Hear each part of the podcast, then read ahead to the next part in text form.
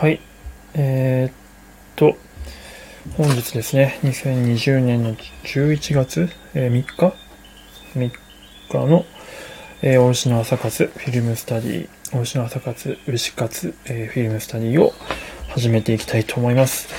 えー今日のタイトルというか作品はですね、えーまた、鬼滅の刃、劇場版ではなく、鬼滅の刃の中で、おゆうさんっていう方の、えーリクエストがありまして、えー、霹靂一戦、吾妻善逸っていうあの雷の呼吸を使うキャラクターの善逸の、えー、霹靂一戦6連の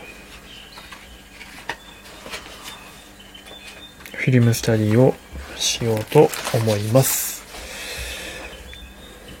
まあそれをちょっと原作とアニメ版で比べてみながら、まあ、アニメ版の工夫みたいなことをちょっとやっていけたらなと思ってます。ちょっとこれからですね、えっと、とりあえずこの収録というかライブを、うんと、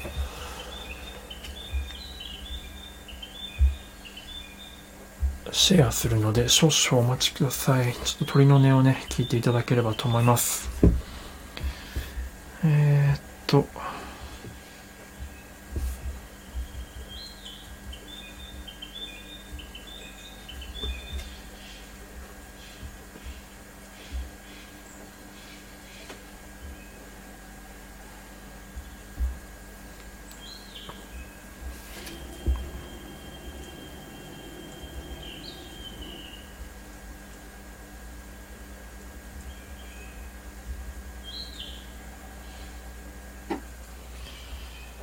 フィルムスタディ。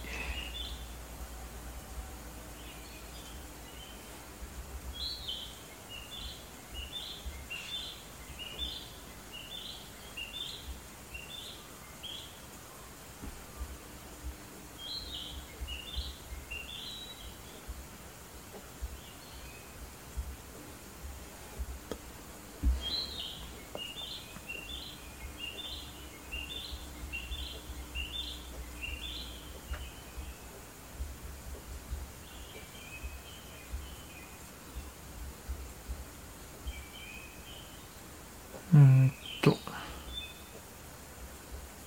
撃戦。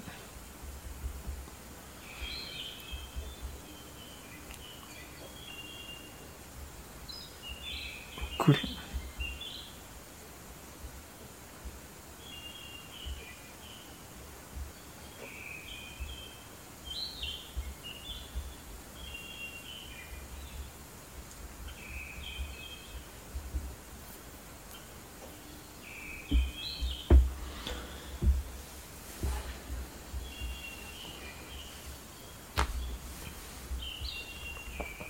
よいしょ。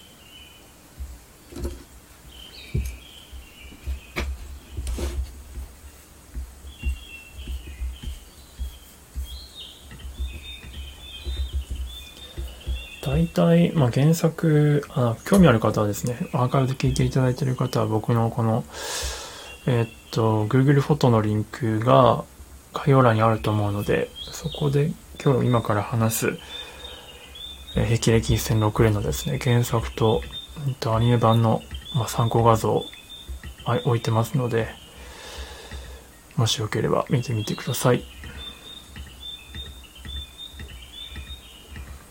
とんでもなくピンポイントな感じですよね。技だけに対してライブをするっていうのも。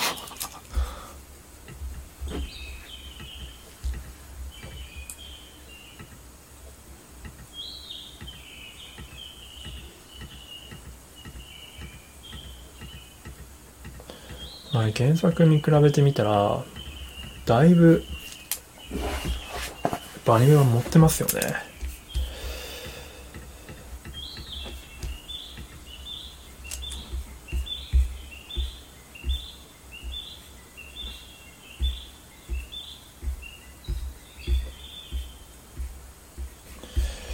まあ、書いていこっかな。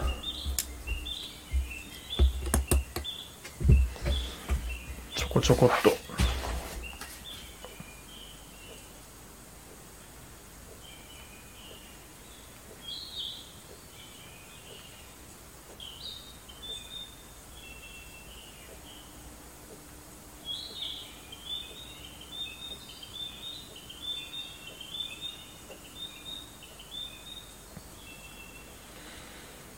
遅くなりがちですと。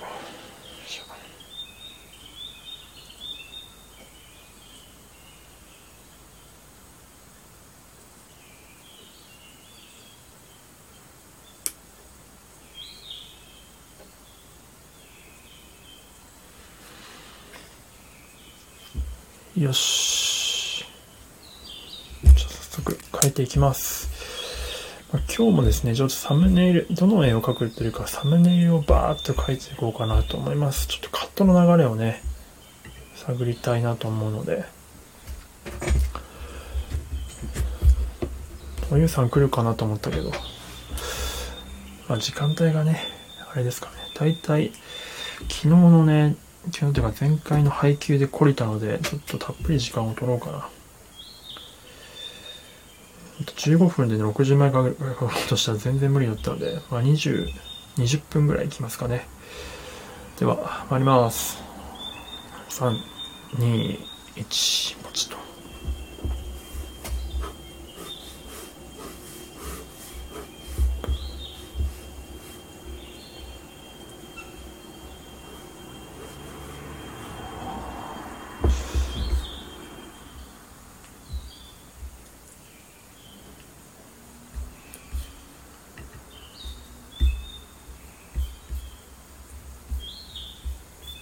あー、ごめんなさい。えっと、やっぱ検索先に書いていこうかな。うん。検索を先に書いていこうかなと思います。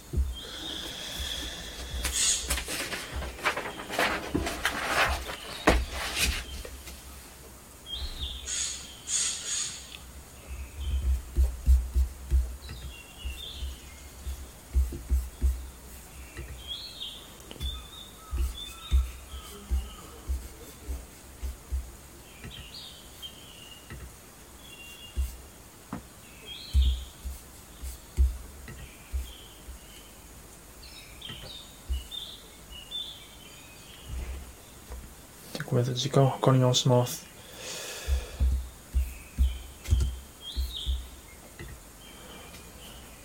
と、検索はじゃあ10分でいこうかな。いきます。3、2、1、ポチッと。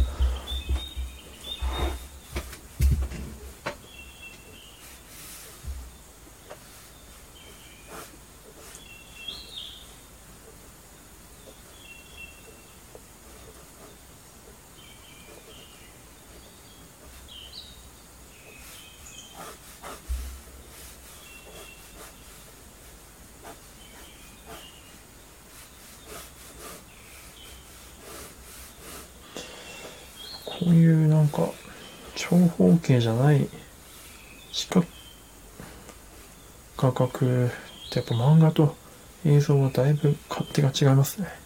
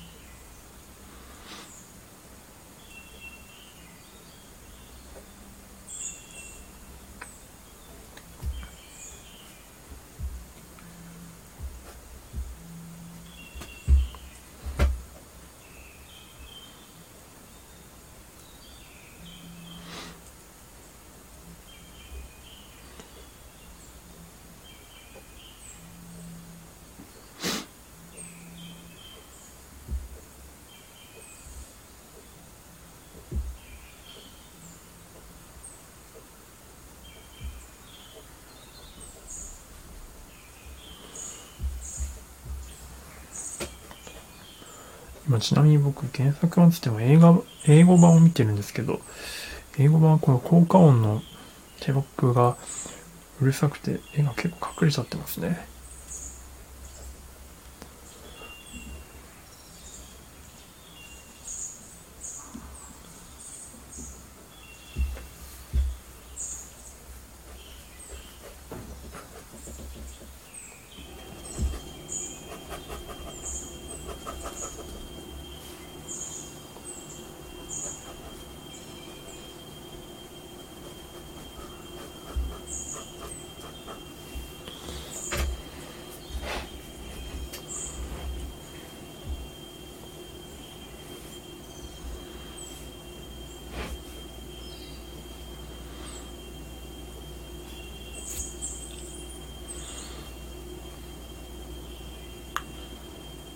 あ、ちしたかも。ああ、方向性、あ、難しいな、漫画って。右から左になるんだもんな。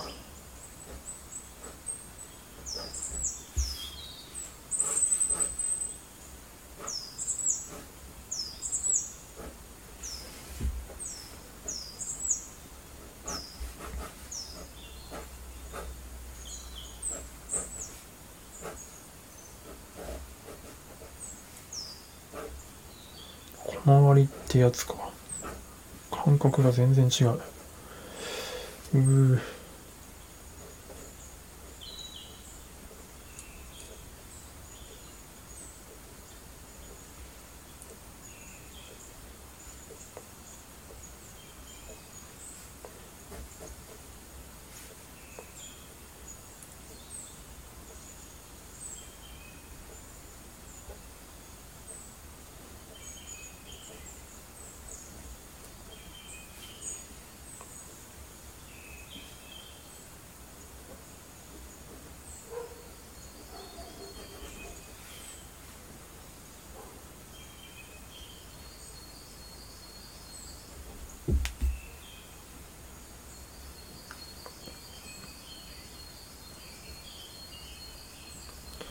全然どうでもいいんですけど、この雲のお兄ちゃん、兄弟のお兄ちゃん、あれっすね、もう髪型のあれなんでしょうけど、なんか、ちょっと、赤座に似てます。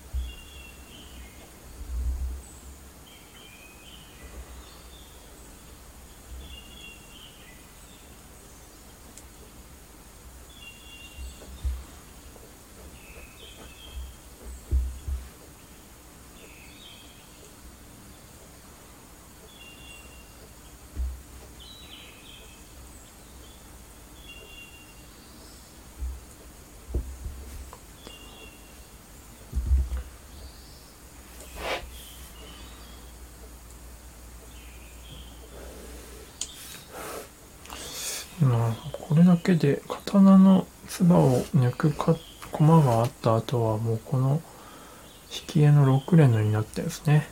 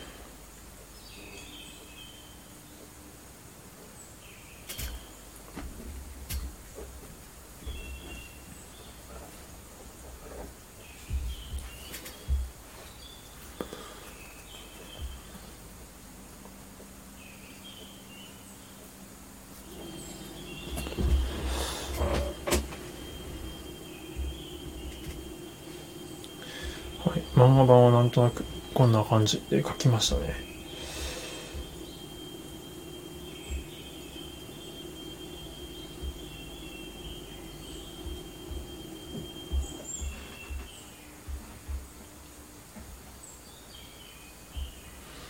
じゃあちょっとアニメ版を書いていこうと思います。アニメ版絵が多いんだよな大変。じゃあアニメ版20分ぐらいでいこうと思います。いきます。用意、スタート。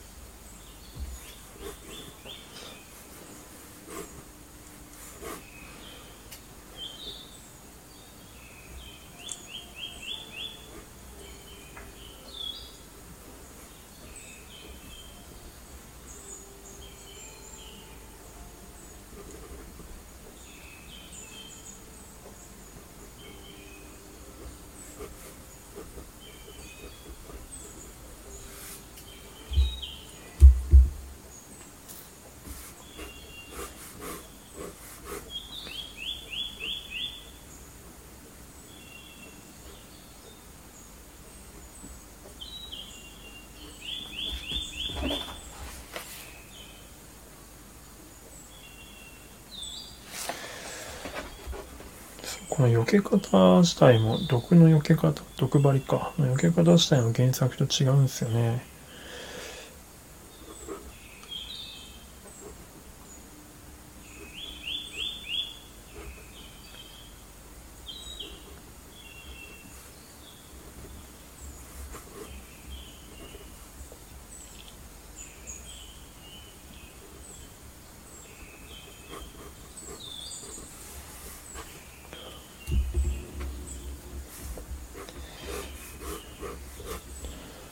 膝の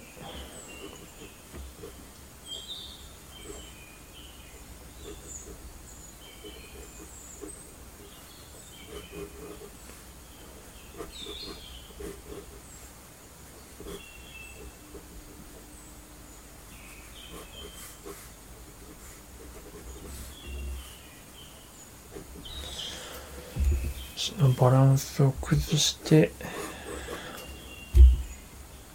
結すると。吐血するのもなんか転がりながら吐血してるんですけど、原作は。アニメ版は、膝をついて吐血するっていう流れですね。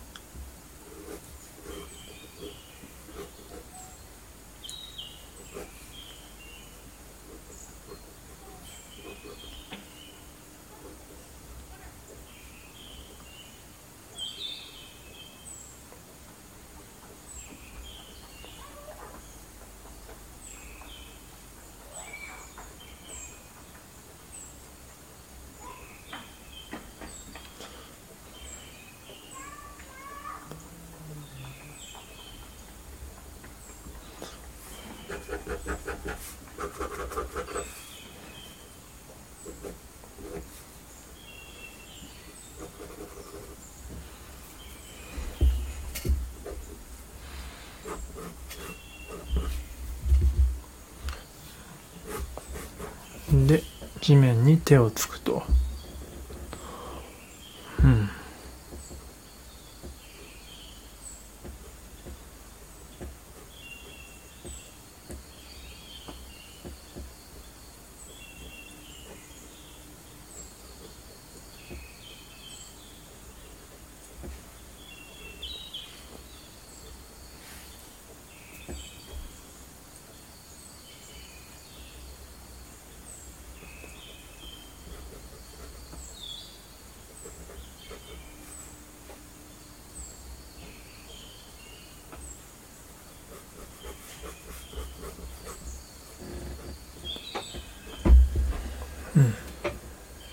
あ、レイナさんおはようございます。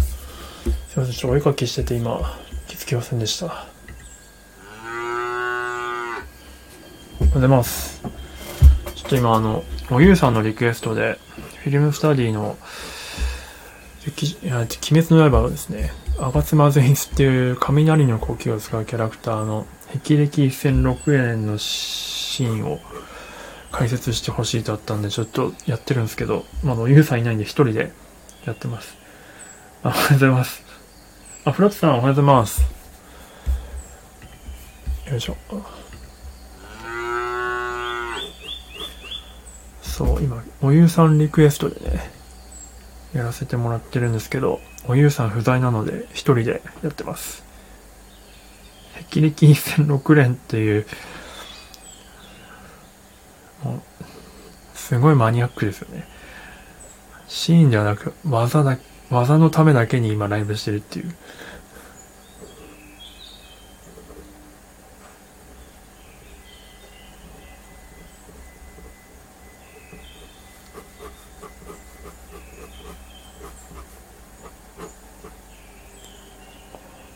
いつもの感じの Google フォトの方に画像があるので、もし、よければ。枚数めっちゃ多いんですよ、今日。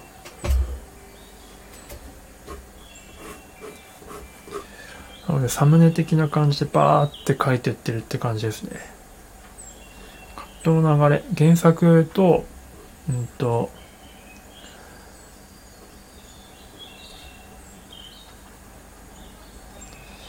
アニメ版の違いを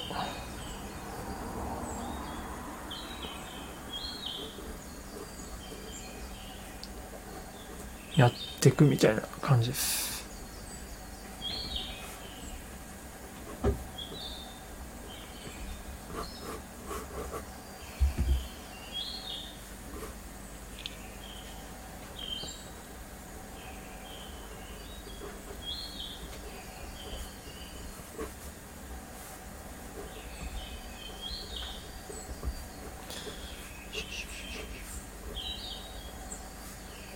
雲がキモすぎますよね。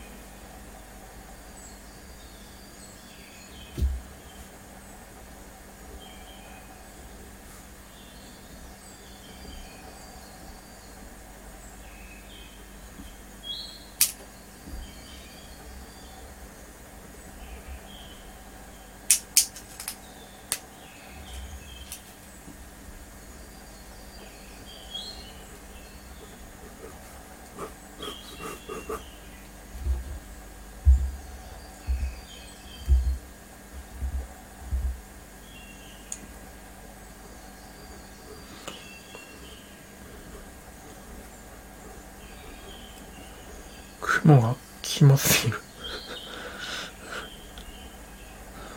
なんで朝から僕はこんな絵を描いてるんだ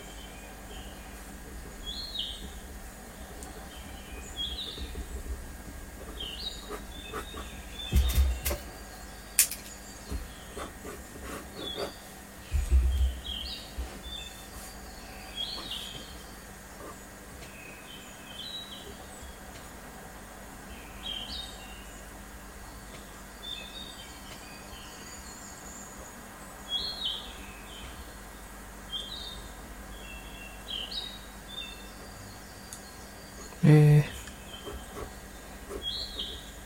時間は経つの早っ。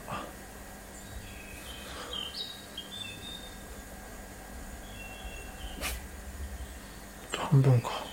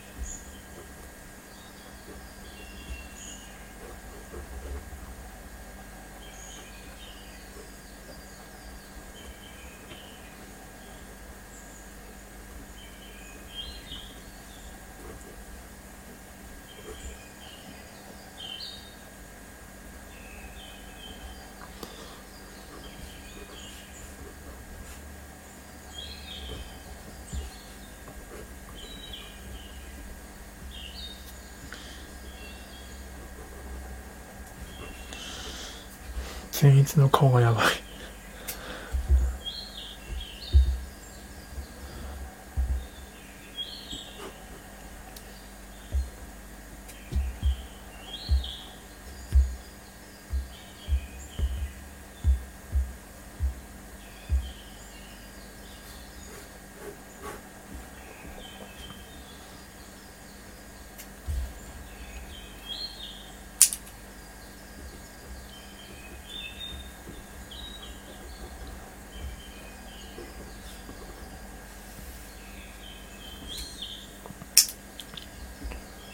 あ、村田のラジオさん。あ、おはようございます。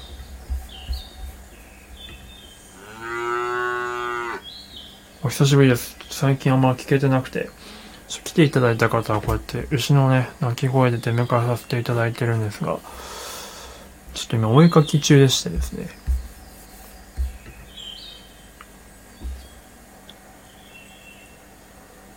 っぱ皆さん休日とはいえどこの時間帯お忙しいんですかね？うんお。ゆうさんのリクエストで、劇場版だねえ、鬼滅の刃の霹靂戦6連っていう技を解説してほしいと言われたので、まあそれをフィルムスタディしてみようという、とんでもなくマニアックなやつなんですけど、本人がいないので一人でやってます。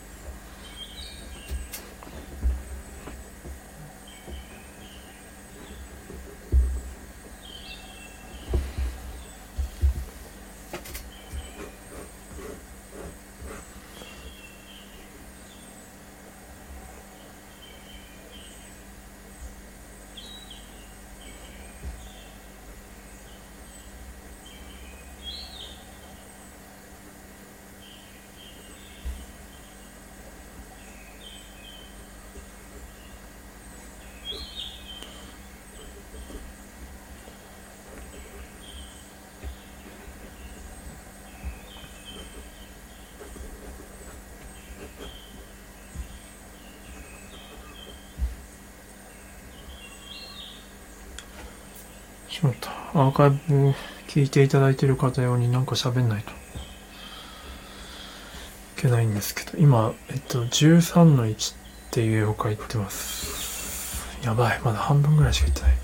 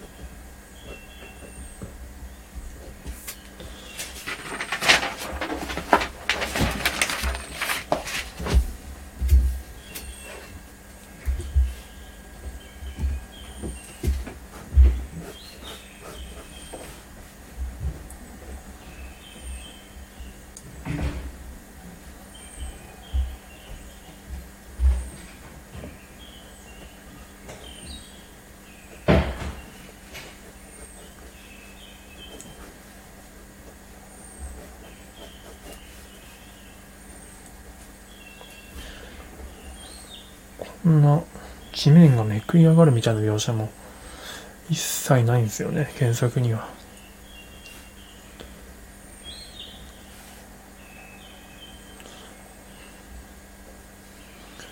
完全にアニメ版の方で遊んじゃってますね。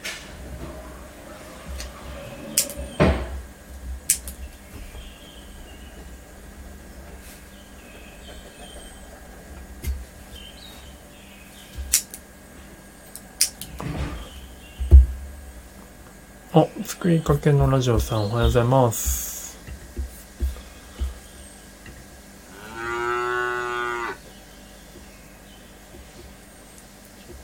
今日はおゆうさんっていう方のリクエストでごきげんようです。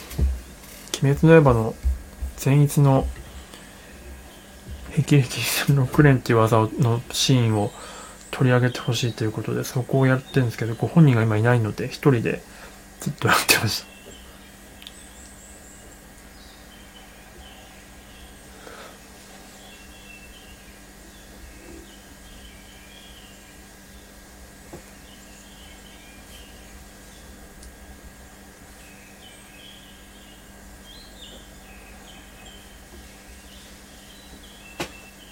鳴らしてるんですか？寝てるのかしら？いや、今、寝てる可能性はありますね。まあ、休みですからね、今日。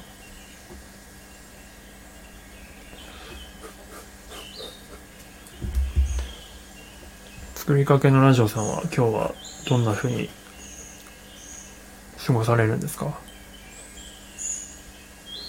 文化の日でしたっけ今日は？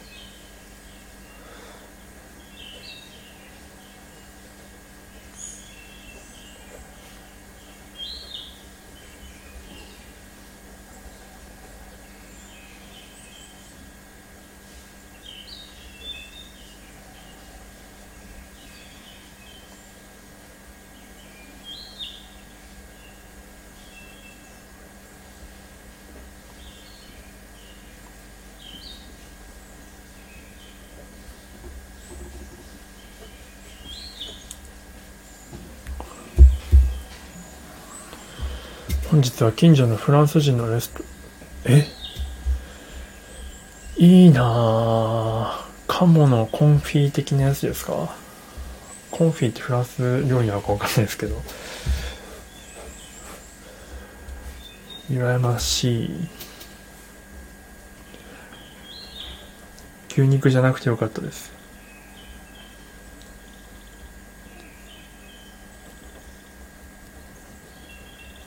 お時間経っちゃった。まだ技が発動してないのに。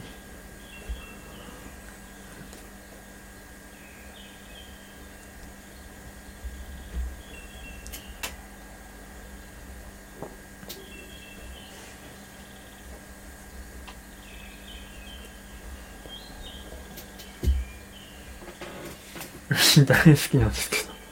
はいはい。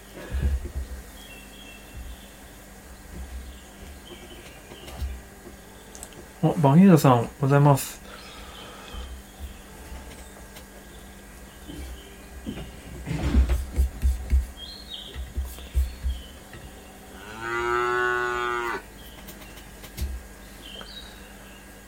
ああ、僕、そうですね。あの、作りかけのラジオさん。あの、その通りです。僕、大石田ですね。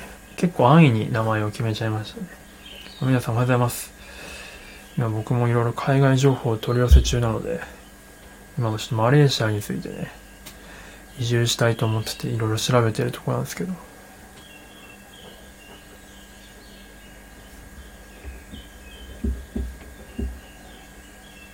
名前の由来はもう一つあって、まあ、大下だからっていうのもあるんですけど、まあ、さなんか SNS 活動みたいなの始めるときに、3文字くらいのひらがなで覚えられるのがいいなっていうので、それで、なんか、そういうのもあっておしにしてますね。あ、そうなんですね。あ、皆さんおいしだで、あ、ありがとうございます。じゃあちょっと牛が3頭揃ったということで、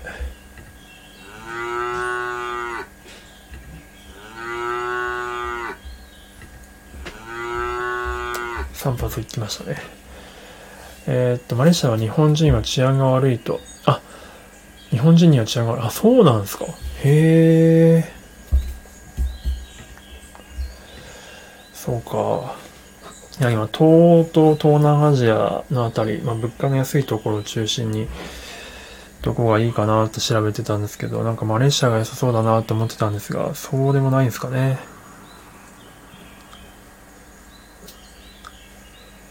まあ、とりあえずいろんなところに行ってみて、自分のあれで確かめるのが一番いいんでしょうけどね。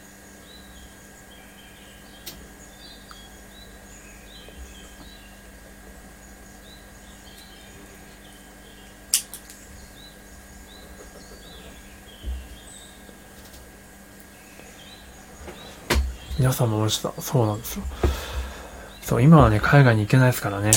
そう。だから今、せっせと情報を集めて、固定費を抑えて解禁されたら、まあ、みんな同じこと考えてるんでしょうけど わっと行こうかなと。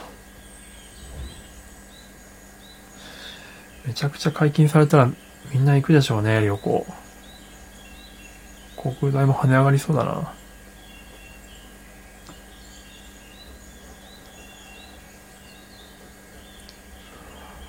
もとゴールデンウィークには南アフリカに行く予定だったんですよね。行けなくなっちゃいましたけどね。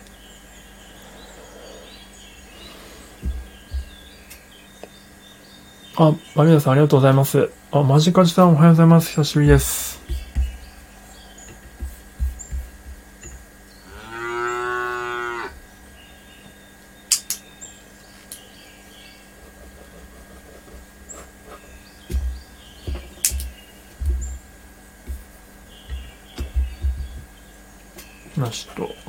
さんって方のリクエストで、鬼滅の刃の、善逸ってキャラクターが霹靂戦っていうすごい技使うところのシーンの、ちょっとお絵かきしてます。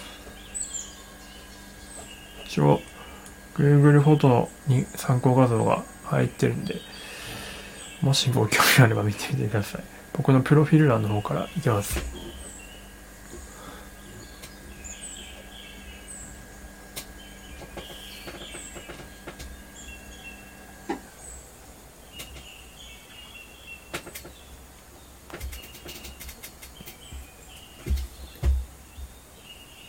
シュールな回。そうです。あ、ちょ、村村田さん、村田ラジオさん、いていただいたんですか？ありがとうございます。そう、おゆうさんがちょっと多分今サウナで整ってんすかね。うん。朝サウナに入ってる可能性高いですね。やっぱり、おしよりもサウナですよ。それはやっぱり。おゆうさんからすれば。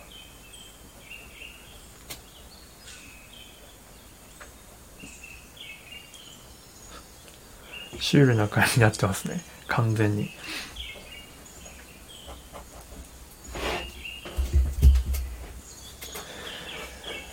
やちょっとアニメ版コマが多すぎるな。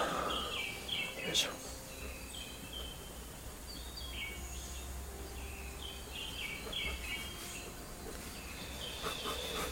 っと端折っていこう。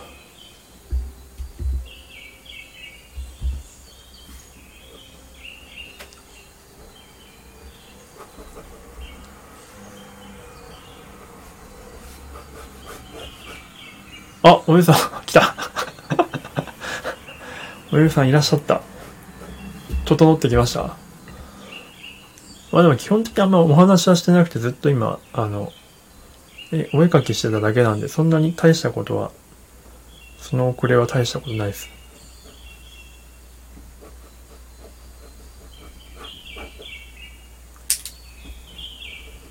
あ、そうだ、来ていただいたんで。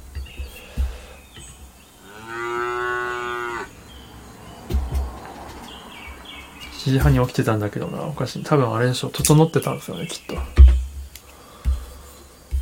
朝サウナに行ったんだろうなって思ってましたよ。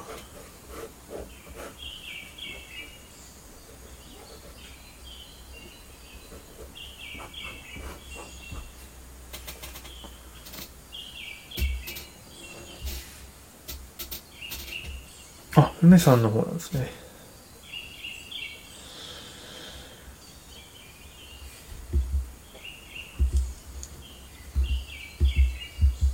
あれでも村田のラジオさんの、あの、あれ、別アカウントあれですよね。村田の片方か。すいません、未だにちょっと勉強不足で。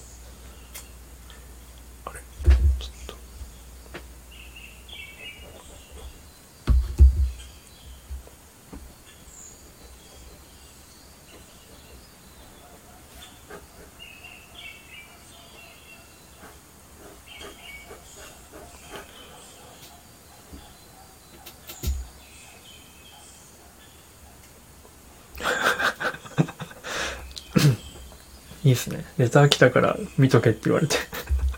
しぶしぶログイン。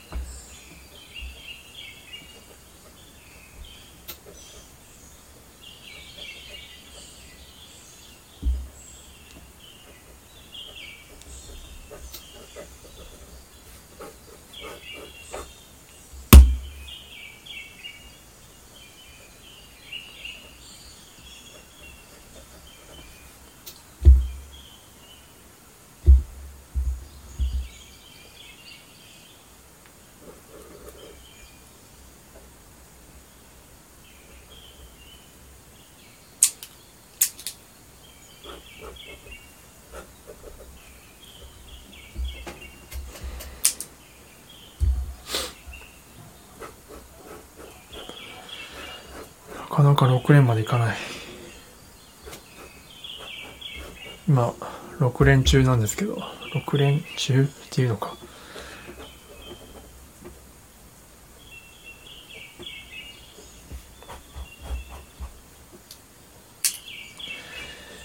いやーでもしかしこのアニメ版すごいな書いてみてわかりますけどサムネだけでもめっちゃ大変。うんよう書くな。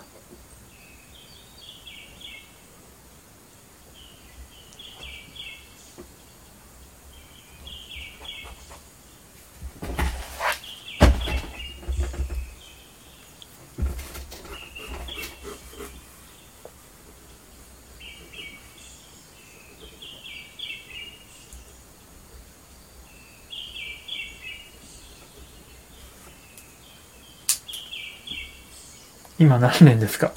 今、あの、いや、あのね、これ、ごめんなさい、今、僕のプロフィール欄見れます？原作、まあちょっと英語版なんですけど、原作ものの、その6連のところ載せてて、アニメ版の画像も載せてるんですけど、アニメ版は、僕の勉強不足やったせいかわかんないですけど、これ6連を2回やってんすね。まあ、正確に言うと6連の一部を2回やってんすよね。描写。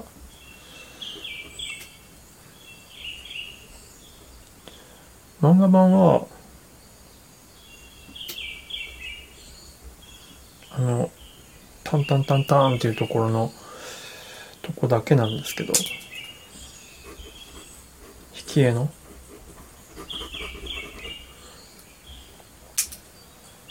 アニメ版は6連の描写を2回描いているっていう、その違う描き方で、っていうことに気づきまして、へえーと思って。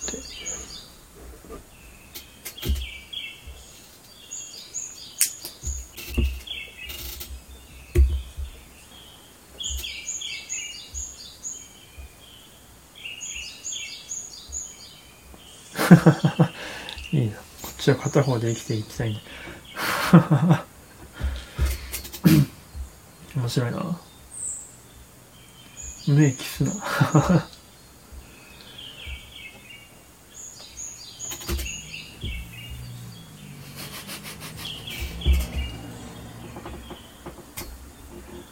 ああ、傘の横に持ち、持つやつくらい。ああ。いやでも、あの、梅さん僕、昔やっちゃってましたね、それ。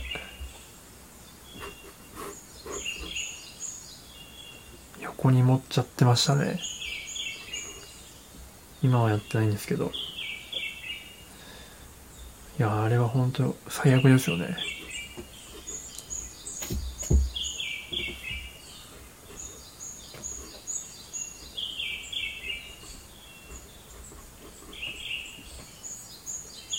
Google フォト見てます。あ、そうです、そうです。でそこに多分原作の参考と、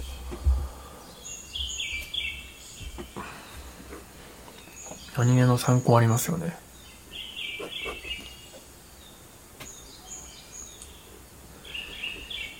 今、ようやく原作の方の6連の絵のところに近づきました。サ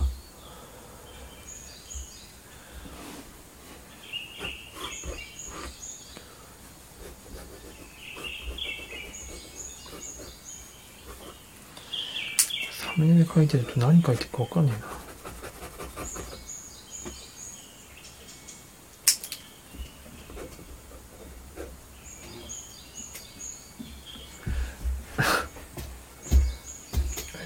えっと、横に持ったら私が剣道部かっていうからそこに打ち込みますから行きます。はい。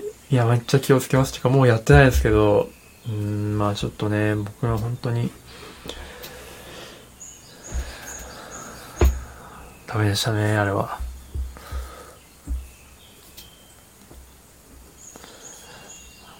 そういうのを本当見つけるの、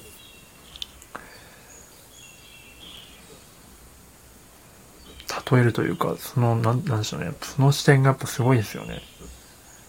村田さんのお二人は。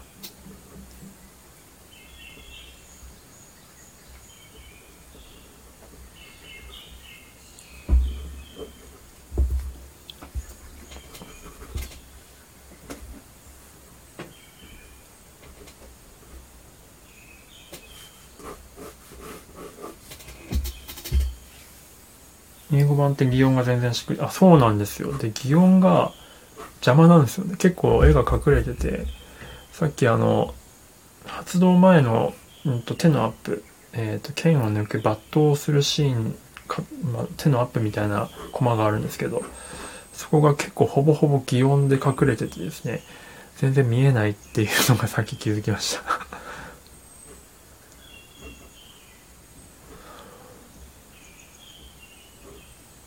まあでも英語版は勉強になるんで、ちょっと高いんですけどね、英語版。900円ぐらいするんですよ。Kindle でも。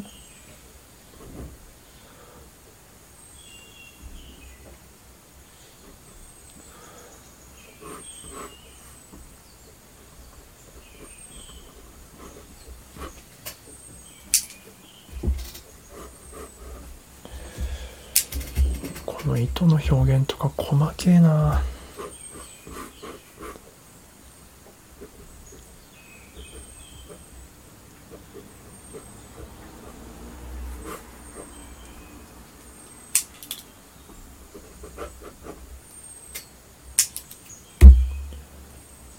もうちょいで6レーンのあのカットに行けそう。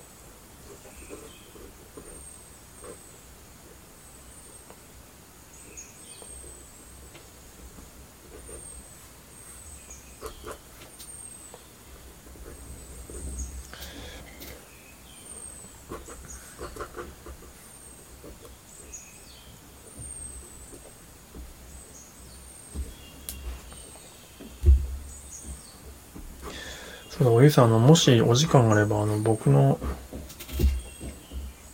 刀握る時の擬音、グリップ。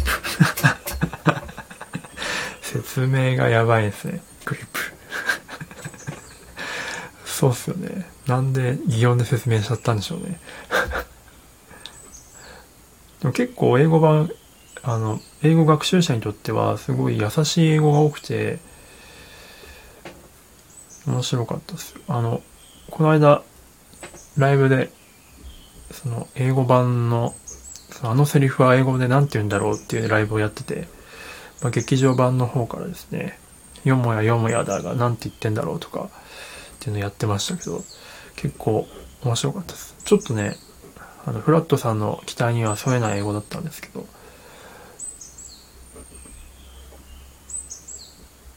よもやよもやだがね、普通なんですよね。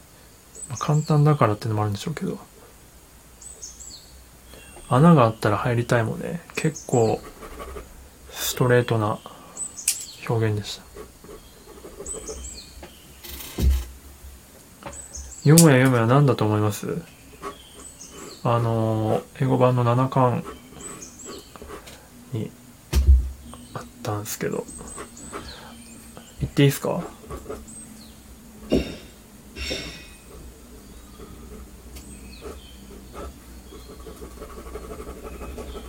ちょっと有益情報かもしれないですけど。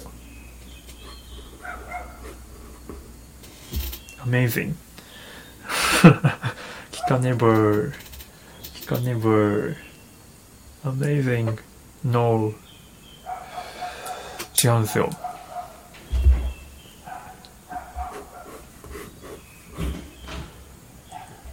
I can't believe it だそうです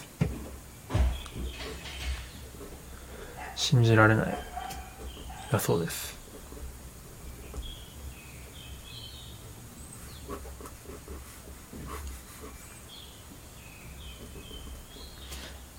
正解をドンそうなんですよ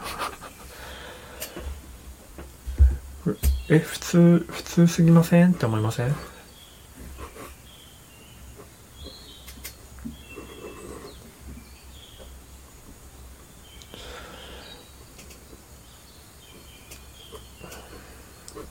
で、穴があったら入りたいが、ちょっと正確には覚えてないですけど、If there are a hole, I, I would hide in it みたいな、そんな感じの。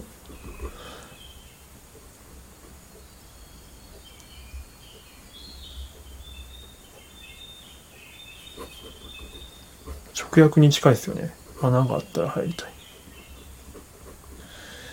なんかフラットさん的にはもうちょっとこう慣用句っぽい感じを期待してたらしいんですけど。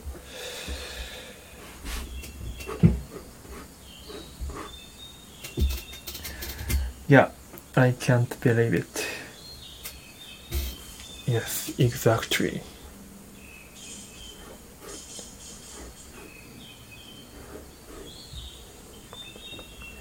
であと僕ちょっとこう、あの、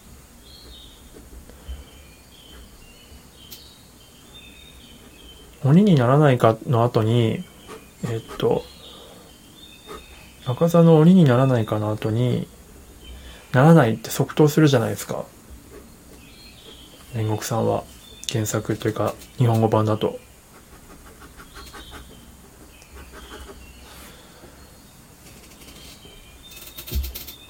delicious ってうまいうまい うまいうまい。あ、確かにそうか。ちょっとそこ確認したいんですけど、かもしんないですね。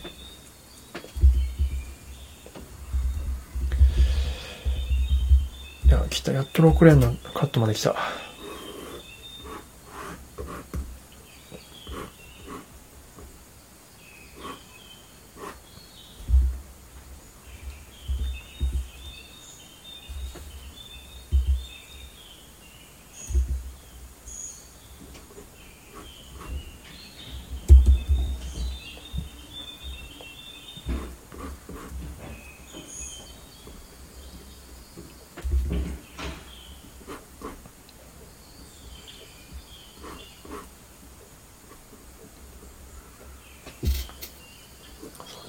ならないにならないが、結構、きっぱり言わ、言ってくれないんですよ。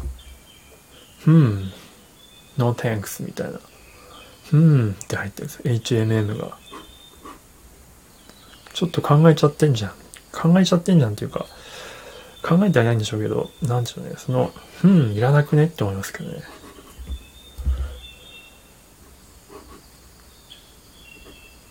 No って、はい、もう、かぶせ気味でいってほしいですよね。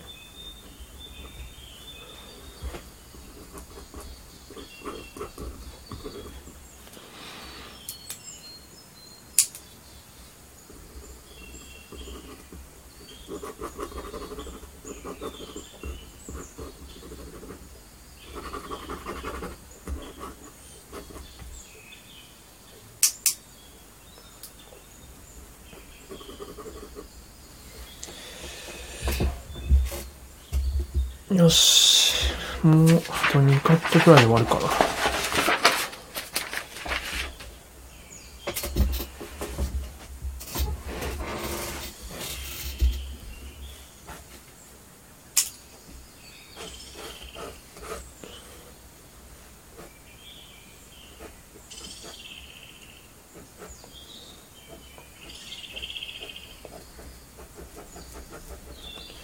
で、終わったら、き終わったら、その、考察モードに入っていこうと思っております。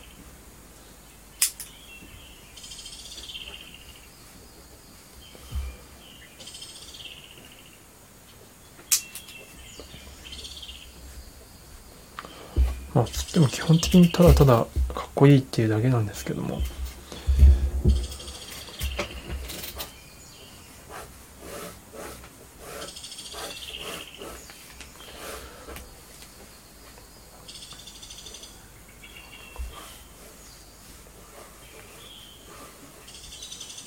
そんなに、あの、時間かけといてあれですけど、そんなに期待しない方がいいかもしれないです、今日の。まあ、アクションなんでね、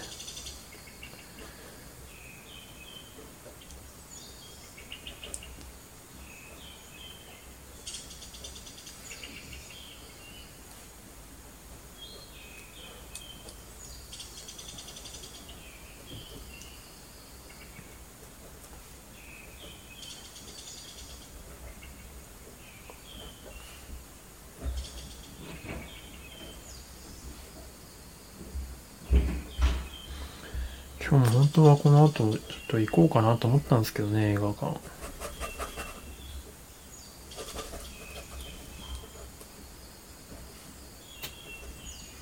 2回目見ようかなと思ったんですけど、おゆうさんは2回目見るんですかね？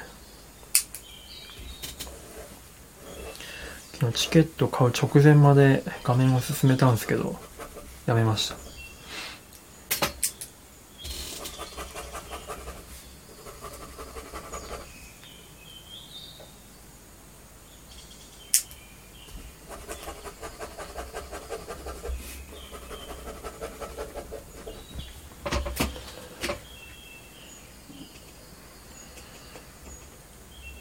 よっしゃ。あ、こんなもんか。めちゃくちゃ見たいですよね。確かに。あれ、IMAX 版で見たんでしたっけ？普通の通常版で見たんですかね。僕 IMAX で最初見たんですけど。僕も結構あの後、いろんな方のスタンド FM 配信者さんの中の中でこう、鬼滅の感想を言ってる方聞きに行きまくったんですけど、まあ基本的にやっぱ絶賛なんですけど、時々いて面白い意見があって、うんと、音がでかすぎるっていう意見が2つあったんですよね。1つは子供のお子さんで、お子さんと一緒に行って、お子さんがめちゃくちゃこう、爆音がちょっときつすぎて、かなり苦しそうだったけど、まあ、なんとか最後まで頑張ったっていう人がいて、もう一人は大人の普通の方なんですけど、ちょっと音はちょっとうるさすぎましたね、みたいなことを言ってましたね。それはなんか僕にとってすごく勉強になったなと思いました。あ、IMAX ですか？あそうっすよね。IMAX で見たいですよね。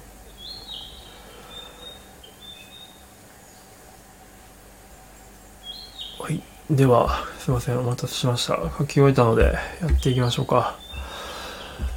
まあ、とは言ってもね、本当に、そんなに大したことはないんですけど、まあ、原作とまず違う部分っていうところで言うと、うんと、原作は、あの、なんつうの、この、こ高2というか雲、雲のちっちゃいやつが、なんか針をビューって出して、その後前逸が、なんか転げ回ってかわして、コロコロしてかわして血でその中血を吐くっていう、その動きの中で血を吐くっていうことをしてるんですけど、アニメはちょっとそこを描写を結構がっつり変えてて、あ、ぬるさんおはようございます。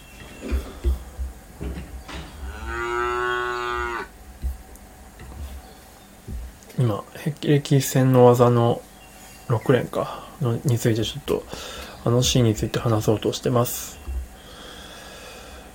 Google フォトのね、リンクが僕のプロフィール欄の方にあるので、もしよければ見ていただければと思うんですけども。で、アニメ版はそれに原作に対して、えちゃんとですね、順を追ってるんですよ。ダメージを負ってる観点のより強調してるんですね。あの、ゴロゴロ転がった街を吐く感じだと、うん、まだ動けんのかなとかっていう感じがやっぱりあるので、そこをちゃんとこいつ動けなくなったなっていうのをちゃんと見せるんですよ。毒が効いてるなっていう感じを見せるために、まず、えー、膝から、膝のバランスが、あの、崩れる。よくある描写ですけど、やっぱこう、膝から崩れ落ちることによって、力が抜けて力が入れない、立てないっていう感じがよく、まあ、イメアイコン的な感じ意味合いがあるので、まずそのアップのカットを入れます。で、そして血を吐きます。で、手に手を、あ、血に、地面に手をつく。で、ここからまた全然違う描写で、お、ガクさんおはようございます。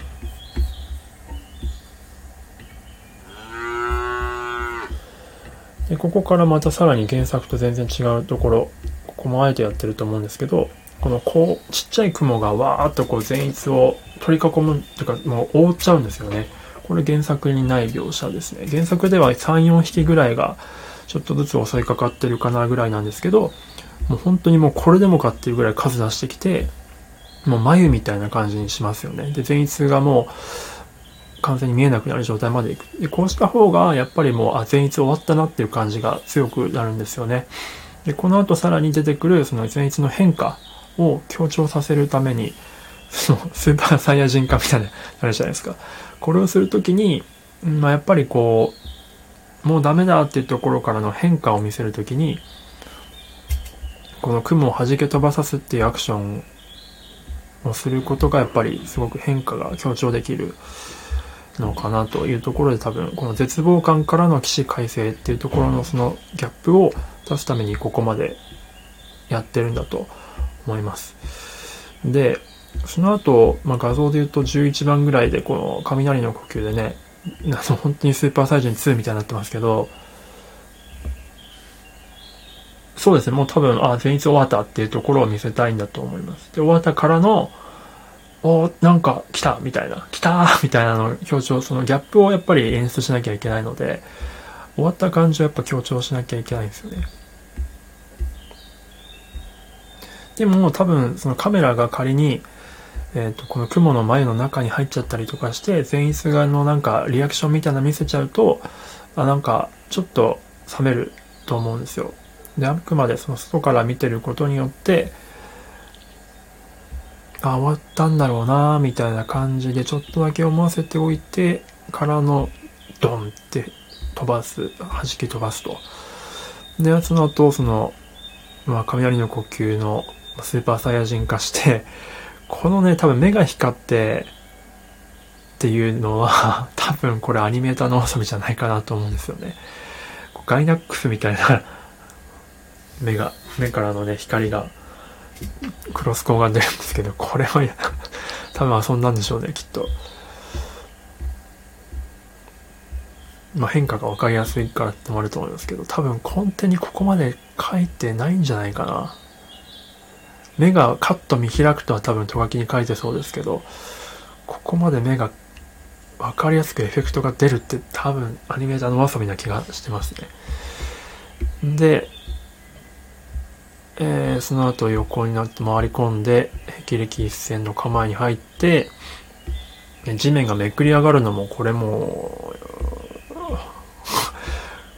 完全にこうルールを逸脱してるぐらい迫力出してますよね。雷の呼吸とか水の呼吸って基本的には物理的には水とか雷が発生してなくて、相手にそう見えるっていうだけだから こんだけこう周りの岩とかに影響を及ぼすっていうのは多分ルールを逸脱してるんですけど まあでも、こうスーパーサイヤ人化といえばみたいなね、感じの演出じゃないかなと思います。で、1枚この筆っぽいタッチを挟むのもまたすごくアクセントで効いてますよね。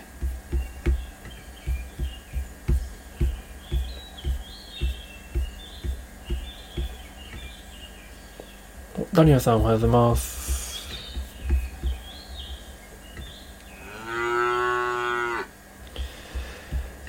あ、ヌルさん、多分ですけどね。多分、コンテでここまで指示しないんじゃないかな。目がカット見開くっていうと書きは書いてると思うんですけど、そのカット見開くの加減は多分、まあ、多少自由裁量の部分で、まあ、ここを担当してるアニメーターさんはめちゃくちゃスーパーアニメーターでしょうから、まあ、スーパーアニメーターさんの書いたもので上がってきたから、このエフェクトわざわざボツにするわけにもいかないっていうことで、そのまま採用したんじゃないかと思います。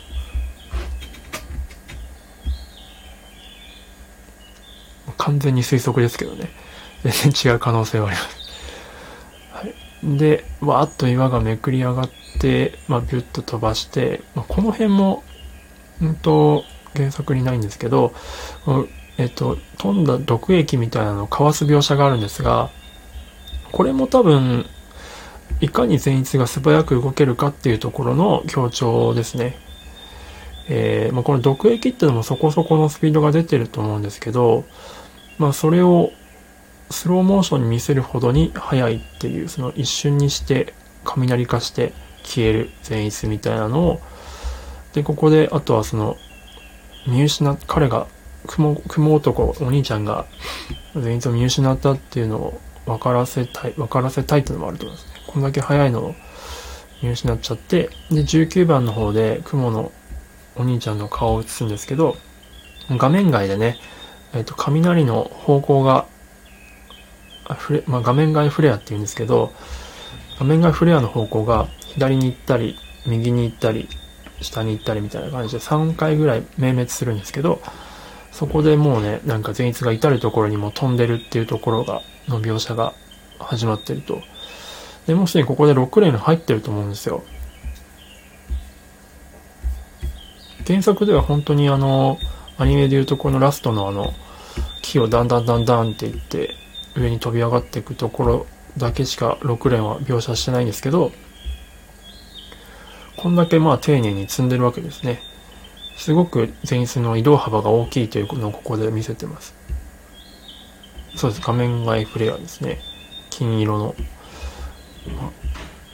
で、20番の20の12345の方に入ってくるんですけど、もうこれ完全にもう6連に入ってますね。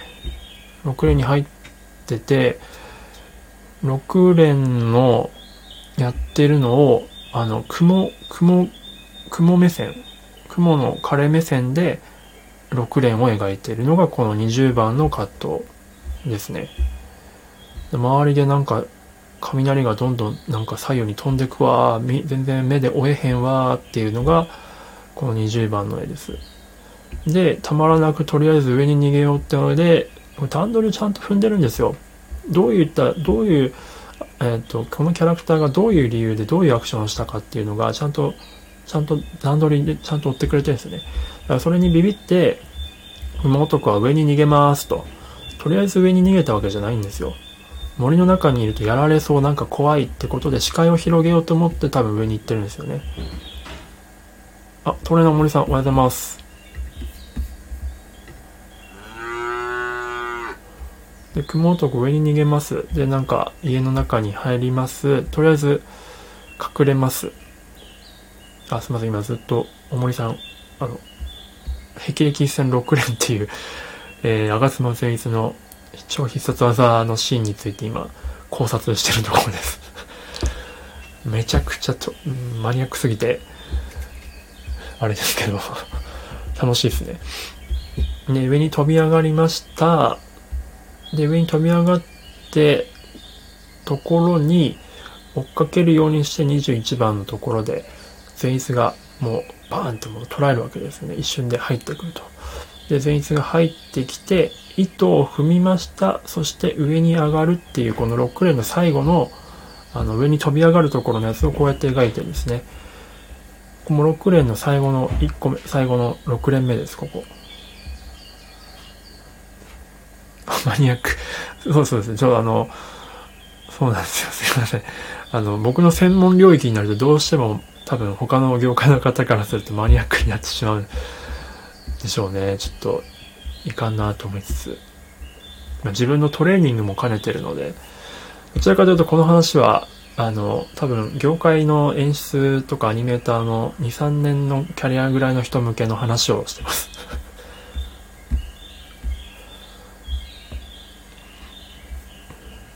興味あればね、あの、僕の Google フォトのリンクが、あの、僕のアイコンの方にあるので、そこから今、その原作の霹靂金線6連とアニメ版の霹靂金線6連の比較画像があるので、それを今見ながら話してます。で、飛び上がりましたのが23番の絵。で、その飛び上がってる最中の絵が24の123ですね。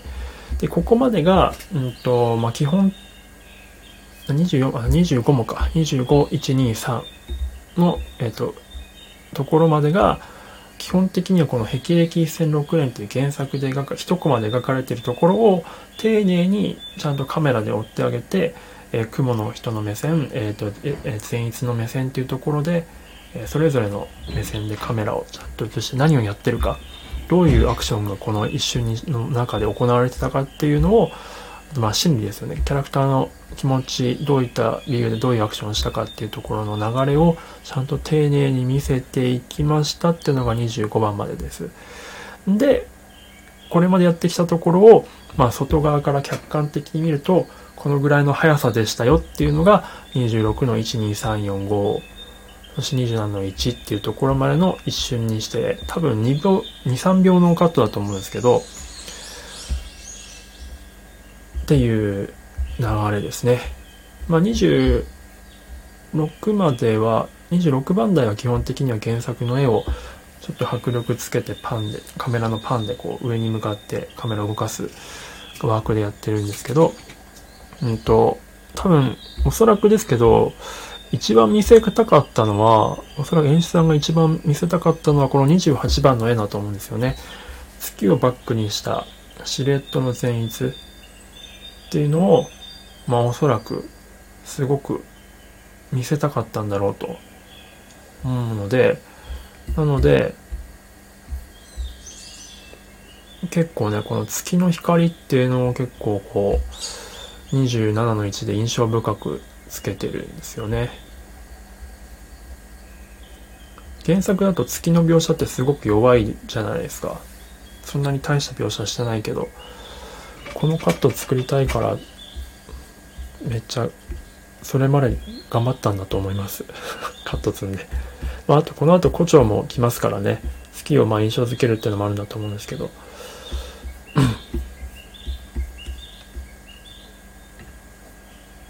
エリティンさんおはようございます。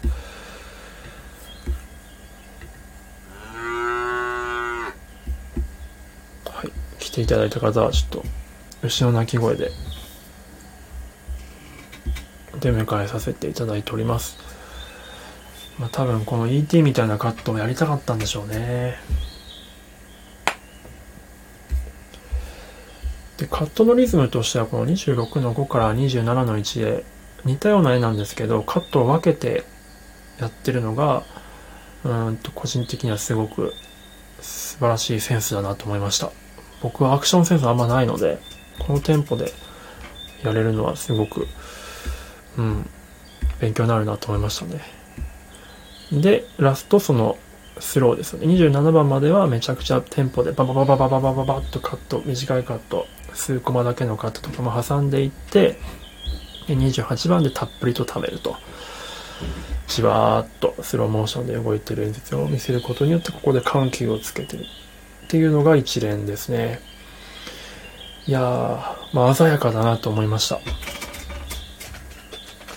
まあ、胡蝶姉様への、まあ、布石、まあまあ、まあ、ど、うん、そうですね。月があるよっていうのは多分見せたかったんだと思います。このシーンの中に、ちゃんと月がありますよっていうのは結構、この七雲山のところで、結構何とか見せたくて、で、まあ月のところから出てくるあの、胡蝶のカットにも繋がってんだろうなと、勝手に思っておりますね。多分原作見て月あるなーって思った時に、多分、月で何かやりたいって思ったんだと思いますよ。演出的には。やっぱ映像的に見せたいから。月あるじゃん。そしたら月にちょっとバックにしちゃえば、かっこいい作れそうみたいな発想なんじゃないかなって思います。まあ、僕も ET カット一回作ったことあるんですよ。僕の作品で。非常にこういう絵を作りたい気持ちがよくわかるというか。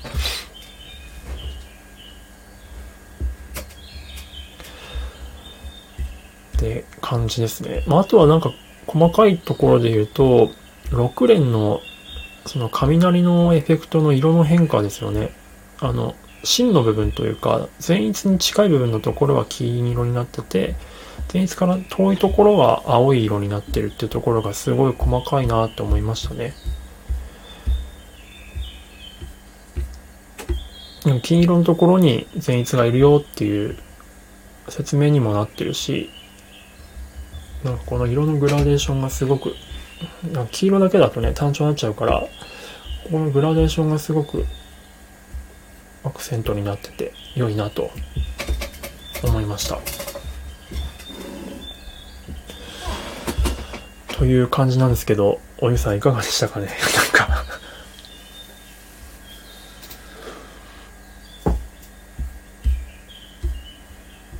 まあ完全に僕の僕全然中の人間じゃないですからね。まあ、あくまで同じ業界にいる人間としてなんとなく推察しながらやってました。でもこれね、サムネイルで書いても大変だったから本当に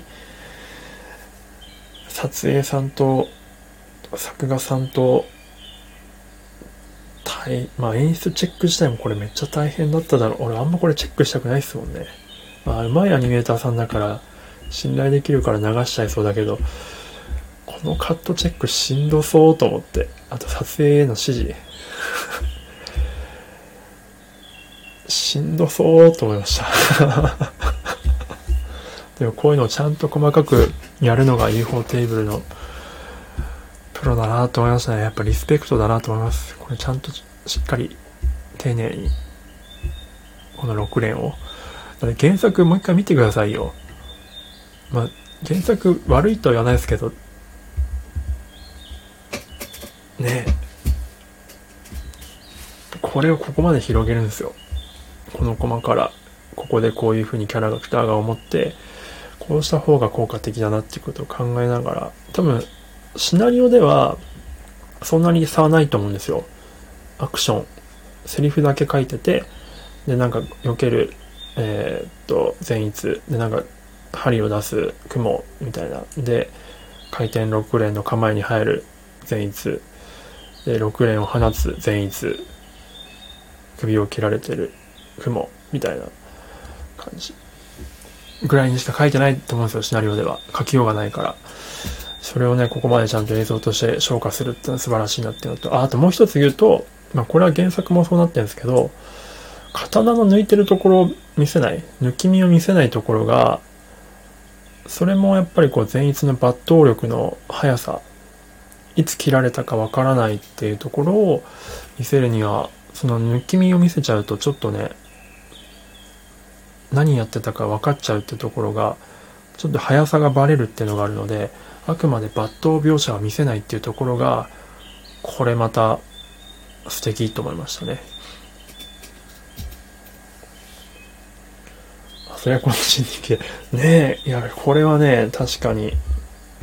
まあ、ちらっとこの前のあの、炭治郎のあの、母鬼を切るところの、あの、水の呼吸の技忘れましたけど、の描写もちょっと原作見たんですけど、あもうだいぶやっぱり原作からアニメ版で持ってるなって思いましたね。やっぱ、頑張ってんなって思いました。すごいって思いましたね。あ、ニュルさん、そうですよね。僕もあのシーンすごく好きです。うん、全然描写が、の厚みが違いました。やっぱアニメ版と。うん。原作通りやっちゃうと、すんごくさらっと終わっちゃいますね、多分。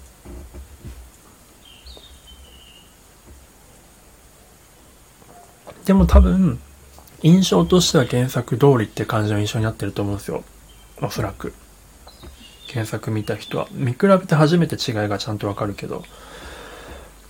だからやっぱそのバランスの設計も秀逸ですね。素晴らしいと思いました。原作をアニメ化する上で、本当にすごく勉強になるなと。ぜひぜひ読んでみてください。あの、ぜひ、まあ、僕載せての英語版ですけど、日本語版での方が安いんで。はい、という感じでございました。ちょっと今日はたっぷりめでやらせていただきましたね。ほぼ半分以上書いてただけですけど。まあ、ちょっとまとめ配信を夜にやりますので、もしよければ、時間なければそっちを聞いていただければと思います。あ、で、ちょっとぬるさんとおゆさん、もし、本当にお時間あればでいいんですけど、僕の収録配信、昨日のやつとかにはノートのフィードバックしてくれる方募集みたいなのがあるんですけど、そこにあ、リクエスト回答ありがとうございます。いや、こちらこそ、リクエストありがとうございます。やっぱこれ一人でやるにはネタが限界あるので、いただけるとめっちゃありがたいですね。で、そのノートフィードバック、えっと、劇場版鬼滅の刃の煉獄さんの白縫いの放つ直前の構えのカットが予告で使われてるんですけど、その予告カットを使って、まあ、クリエイターがどんな工夫をしてるか、まあさっき今6例の話してましたけど、ああいうようなことを一応図示というか、えっと、可視化して言語化してノート記事を書いてみたのでその知らないのカットにおけるクリエイターの工夫みたいなの。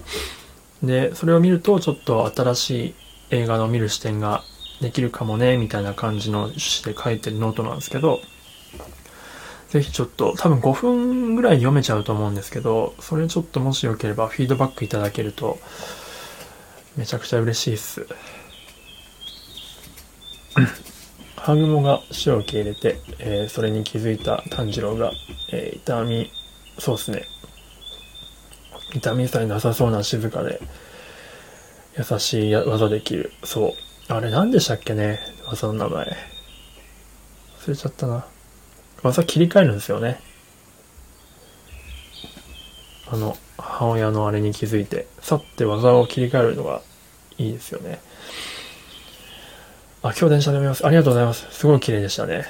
あの、北斗の剣でいうところの北斗条件ですよね。あの、時が使う。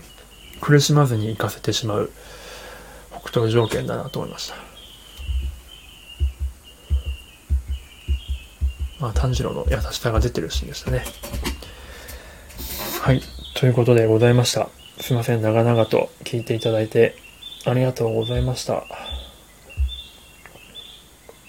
い。ぜひぜひ、アヌルさんももしなんか、リクエスト、まあ、鬼滅の刃でもいいですし、鬼滅の刃じゃなくてもいいですし、実写でもいいので、なんかこのシーンをちょっとやってほしいっていうのがあれば、ぜひ。今のところリクエストいただいてるのは超大物なんですけど、ビューティフルドリーマーのリクエストをいただいてるんですよ。ちょっとビューティフルドリーマーがちょっと大物すぎてまだできてないんですけど、でも逆に言うとそれぐらいなので、お待ちしております。ぜひ、すいません、貴重な時間をいただいてありがとうございました。ではでは、最後まで聞いていただいてありがとうございました。素敵な一日をお過ごしください。